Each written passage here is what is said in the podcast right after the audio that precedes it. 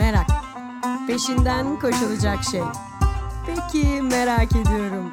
Bu bilgiyle ne yapacaksın? Merak Listesi Podcast'inin 15. bölümüne hoş geldiniz. Ya 15 bölüm benim için gerçekten de hani söylerken zor geliyor. Umarım daha fazlası için devam edeceğim ve yine şaşırmaya devam edeceğimi düşünüyorum bunlarda. Çünkü o, sürdürebilir olmak, bir şeylerin üzerine koymak ve bunu devam ettiğini görüyor olmak ve bunu elle tutulabilir bir şekilde görmek çok heyecan verici. O yüzden 15. bölüme daha heyecanlı bir şekilde başladığımı söyleyebilirim. Bir taraftan da biraz daha böyle kişisel bir tutkumu sizlerle paylaşmak istiyorum. O da bunun için bir heyecan yaratan bir nokta aslında ben, bende. Çünkü öğrenme ve ikiye etkisinden bahsetmek istiyorum. Yani öğrenmek benim bir tutkum. Gerçekten de insanın nasıl daha etkili öğrenebileceği, neler yapacağı, öğrenmek için nasıl daha iyi ortamlar tasarlanacağı, hangi etkileri, hangi noktaları, neyle neyi bağlarsak aslında bir öğrenmeyi efektif olarak kullanabileceğimizi ya da hangi durumları, hangi oyunları, hangi e, sözleri, davranışları, neleri aslında öğrenmede kullanabileceğimiz yani hangi araçları kullanabileceğimizi düşünmek ve yeni araçlar yaratıyor olmak beni çok heyecanlandıran bir şey. Çünkü öğrenmediğimiz bir süreç. Bu bir podcast dahadır. Mediapod. İletişim için mediapod.com ya da @mediapod. Ve bir kere yaptığımız şey aynı e, ortamımız değiştiği için, zaman değiştiği için, mekan değiştiği için aynı olamıyor. Dolayısıyla öğrenmenin de aslında sürekli olmasına ihtiyaç var. Öğrenme yöntemlerinde sürekli kendini geliştirmesine ihtiyaç var. Bu yüzden de aslında yaşam boyu öğrenen olmak peşindeki tutkum ve e, arzumla beraber öğrenme de benim en büyük tutkularımdan bir tanesi oldu. E, uzun zamandan beri hani bu alanda hem kafa yoruyorum hem de bir eğitim şirketinde e, eğitmenlik yapmak, öğrenme yolculuğu tasarlıyor olmak bunları da pekiştiriyor bir taraftan. Çünkü bunları sürekli deneme yanıl deneyerek, geri bildirimler toplayarak daha da geliştirme fırsatına sahip oluyorum. Bunları yaparken bir de diğer bir e, aslında tutkum demeyeyim de en sevdiğim markalardan bir tanesini yan yana getirmek istedim. IKEA. Öğrenmeyle IKEA ne deseniz yani benim için aslında şöyle olabilir. 2012 yıllarında ben IKEA'da e, müşteri hizmetleri temsilcisi olarak çalıştım. 6 ay yakın ve IKEA'nın içerisindeki o kültürünü e, daha yakından görme şansına eriştim. IKEA'nın aslında dünyanın her yerinden neredeyse birebir aynı olan konseptini, neden öyle olduğunu, müşteriye nasıl baktığını, insanların kendi aralarında nasıl konuştuklarını çok daha iyi gördüm. Çünkü çalışanlarıyla aslında arasındaki hiyerarşiyi kıran, ortada bir hiyerarşik değil de herkesin fikrini rahat söylediği bir ortam yaratan bir marka var. Ve IKEA yaratıcılık konusunda öncü gelen firmalardan bir tanesi. Çünkü hem alanında uzman tasarımcıları kendi bünyesine kattığı için ve onlara yaratıcı çözümler için çok fazla seçenek sunduğunu bildiğim için öyle. Çünkü yaratıcılık dediğim şeyi pekiştirmek için farklı ortamlara, farklı düşüncelere ihtiyaç var. Ve IKEA bunu kendi tasarımcıları için sürekli yapmaya, onları sürekli öğrenebilir kılmaya, hatta gördükleri farklı çözümleri nasıl daha efektif hale getirebilecekleri üzerine birçok şey tasarlıyor. Ve aslında bu da bir öğrenmenin devamı diyebiliriz. Ama aslında bu son anlattıklarım biraz böyle benim tarafımdan öğrenmeyle Ikea'nın yakın durma durumu. Ama aslında Ikea etkisi dediğim şey biraz daha farklı bir noktada. Hani bu literatürde geçen bir kavram ve adından da böyle olmasının sebebi de aslında Ikea'dan geliyor tabii ki de. Çünkü Ikea'nın yarattığı bir etki var. E, Ikea'ya ilk girdiğinizde hani her zaman görebileceğiniz gibi mağaza içerisinde birçok ürünler vardır. O ürünleri siz kadar deneyebilirsiniz. İsterseniz üzerinde bir koltuk gördüğünüzde yakalayabilirsiniz. Kimse size bir şey demez. Ama o ürünleri almak istediğinizde sizi alt taraftaki depoya yönlendiren bir etiket vardır. Etikette işte şu rafta, şu bölümde diye yazar. Ve siz gidip ürünleri almak istediğinizde yassı kutulardan görürsünüz ve onları alırsınız. Bu yassı kutuları aldıktan sonra evinize geldiklerinde de açıp sizin monte etmeniz beklenir. Yani ürünü aslında gördüğünüz hale getirmek tamamen size kalmış bir şey. Ve e, bunu yapmak için de çok kolay bir e, şey var. Rehberi var açıyorsunuz ve ne ne yapmanız gerektiği adım adım gösteriliyor size. IKEA'nın etkisi aslında, IKEA etkisi dediğim şey de aslında buradan geliyor yavaş yavaş. Çünkü IKEA müşterilerine bunu yapmaya başladığında aslında olay da şöyle gelişiyor. Igvald Krampart e, IKEA'nın kurucusu. Igvald Krampart IKEA'yı kurduktan sonrasında e, ürünleri aslında demonte olmayan olarak satıyor.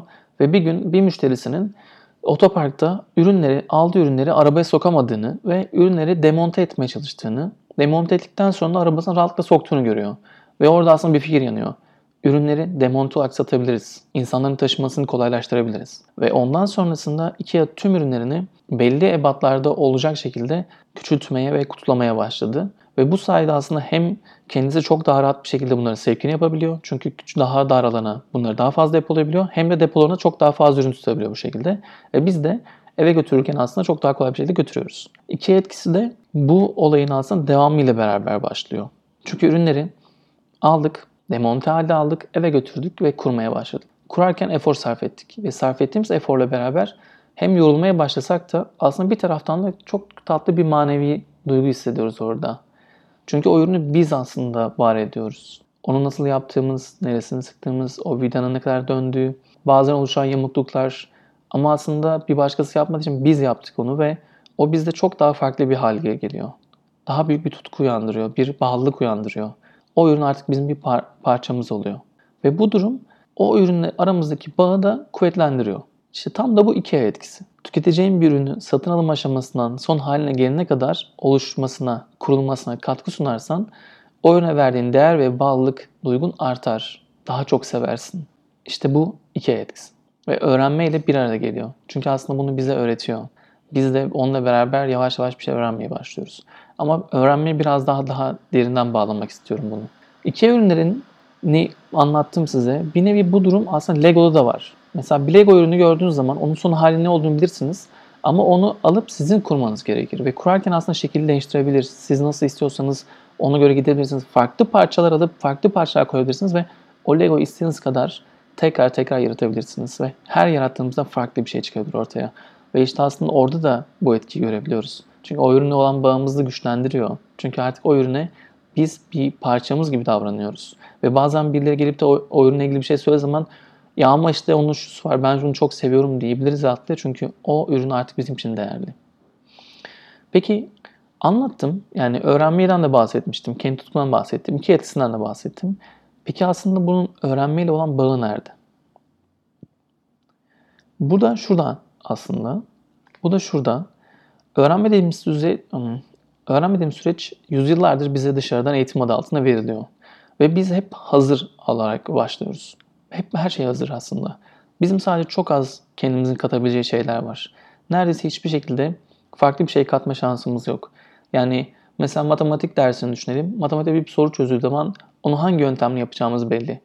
Ve bazen farklı yöntemle yaparak kendimiz yeni yöntemler keşfetmeye çalıştığımızda durdurulup bunun hatalı olduğu söyleniyor.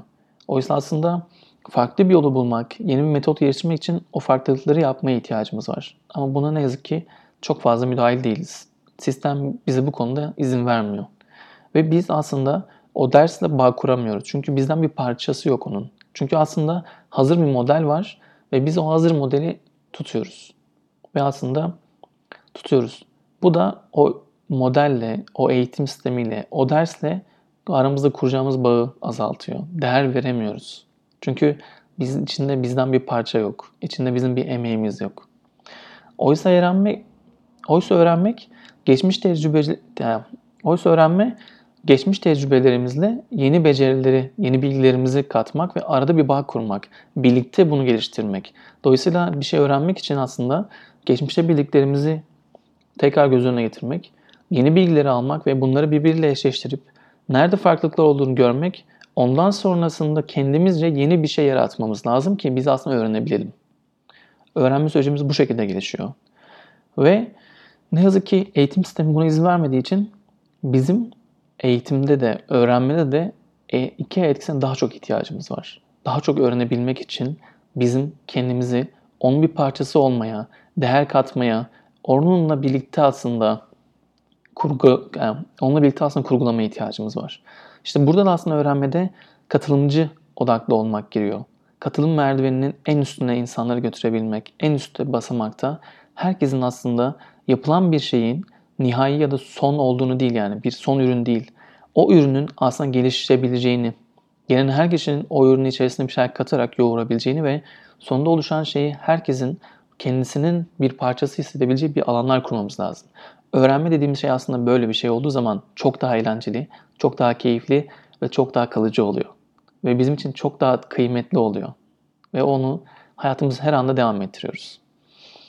Dolayısıyla aslında IKEA etkisiyle bağ kurmaktan, deneyimlerden, oyun oynamak, simülasyonlardan bahsedebiliriz. Daha etkili olması için. Ve bu süreçte de yani öğrenmeyi kolaylaştırmak için de aslında IKEA'da nasıl ki manueller var. Açıp bakıyoruz adım adım şunları yapmamız gerekiyor. Bizim de aslında öğrenirken kolaylaştırıcıya ihtiyacımız var. Kolaylaştırıcılar öğrenme ortamlarında bizlerin katılımını destekleyerek var olan bilgilerimiz ve becerilerimizle yeni bilgi ve becerileri bir araya getirip harmanlarken yol gösterip bize destek olacak kişilere ihtiyacımız var. Ve böylece aslında öğrenmeyi daha kalıcı hale getirebiliyoruz. İşte burada da kolaylaştırıcılığın, e, fasilitasyonun çok büyük bir artısı ve desteğini görebiliyoruz. Yani kısacası katılımcıları aktif etmek, onların çaba sarf etmesini sağlamak, uğraşmalarını istemek, biraz zorlandırmalarını sağlamak. Çünkü Ikea'dan aldığınız bir ürünü kurarken zorlanıyorsunuz. Ve o zorlanmanın o kişiliği biraz daha içine tutacak kadar aşırı zorlanma değil ama onun yapabileceğini, devam edebileceği kadar durmak, edemediği zaman da bir kolaylaştırıcının destekleyerek ona yol göstermesiyle aslında kendisine uygun, kendi hızında, kendi öğrenme şekline, kendi öğrenme stiline uygun öğrenme yolculukları tasarlamak mümkün. Ve bunlar çok daha etkili olacaktır. O yüzden de şunu rahatlıkla söyleyebiliyorum. İkiye etkisiyle öğrenmek varken yani neden sıkıcı PowerPoint'lerle, sıkıcı hazır kitaplarla, sıkıcı hazır yöntemler ve metotlarla uğraşalım? Evet bu metotlar, yöntemler çok önemli. Çünkü çok da ihtiyacım var. Çünkü yüzyıllardan beri öğrendiğimiz şeyleri bize gösteriyor. Ancak içlerine bizden bir şey katmanın zamanı gelmedi mi? Ne dersiniz? Merak Listesi podcast yayınını dinlediniz. Bir sonraki bölümde görüşmek üzere. Heyecanla kalın.